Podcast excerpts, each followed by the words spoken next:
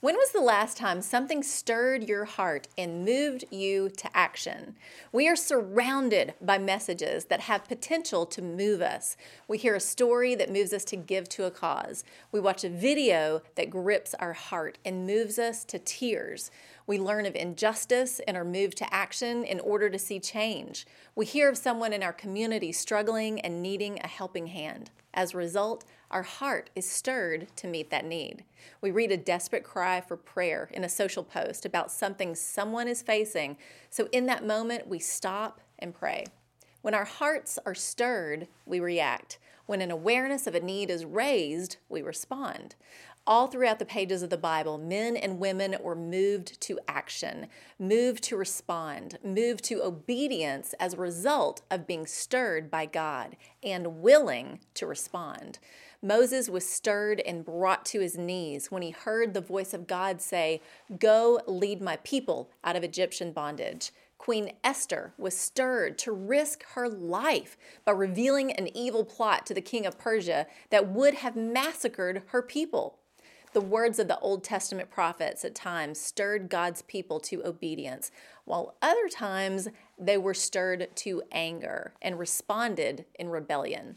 That's the thing, isn't it? We may be stirred, but then we have a choice in how we respond. Have you ever been moved deeply only to push those emotions right back down because you just don't have the time? Maybe you see someone with a need, but you turn the other way. Or you know that you know God is speaking to your heart, but you choose not to listen because the response could lead to a life change or letting go of something you're not willing to let go of. I want my heart to always be sensitive to the stirring of God, and I want to be willing to respond in a spirit led way. I love this example we have in Scripture Exodus 35 21. Then everyone came whose heart was stirred, and everyone whose spirit was willing, and they brought the Lord's offering for the work of the tabernacle of meeting, for all its service, and for the holy garments. Moses had delivered a message from God to the children of Israel. They were to prepare for the presence of the Lord and build a tabernacle. God gave specific instructions, and Moses shared those with the people. He laid out the building plans for a place where the Spirit of God would dwell with them.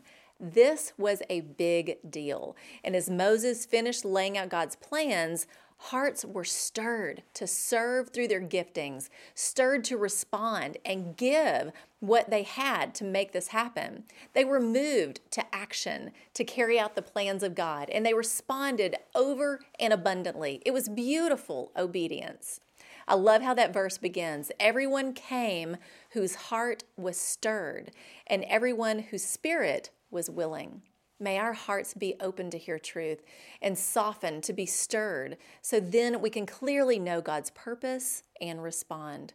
When we do, we serve one another, we give to one another, we take a stand for one another, feed one another, and most of all, love one another. Those responses show the world we are the hands and feet of Jesus. That's the truth. I pray your heart will be stirred by God's truth and willing to obey whatever it is He's asking you to do. It's ultimately up to you how you respond.